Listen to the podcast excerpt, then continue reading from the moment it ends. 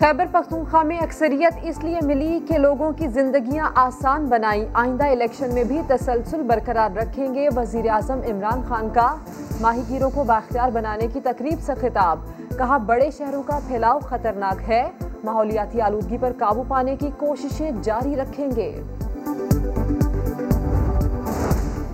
افغانستان میں امن کا مطلب پاکستان میں امن ہے۔ ہمارا مقصد خود مختار جمہوری، مستحکم اور خوشحال افغانستان کے حصول میں مدد ہے۔ آرمی چیف سے افغانستان کے سفیر کی ملاقات۔ افغان امن عمل دو طرفہ تعاون اور مؤثر بارڈر مینجمنٹ پر تبادلہ۔ سینٹ کمیٹیوں کی تشکیل کا معاملہ۔ نون لیگ اور پیپلز پارٹی پھر آمنے سامنے۔ اپوزیشن لیڈر کی حکومتی وفد سے ملاقات میں نون لیگ کا شرکت سے انکار۔ یوسف رضا گیلانی بلاتے رہے، مگر مصدق ملک نہیں آئے۔ نون لیگ نے ستائیس کمیٹیوں کی سربراہی مانگ لی۔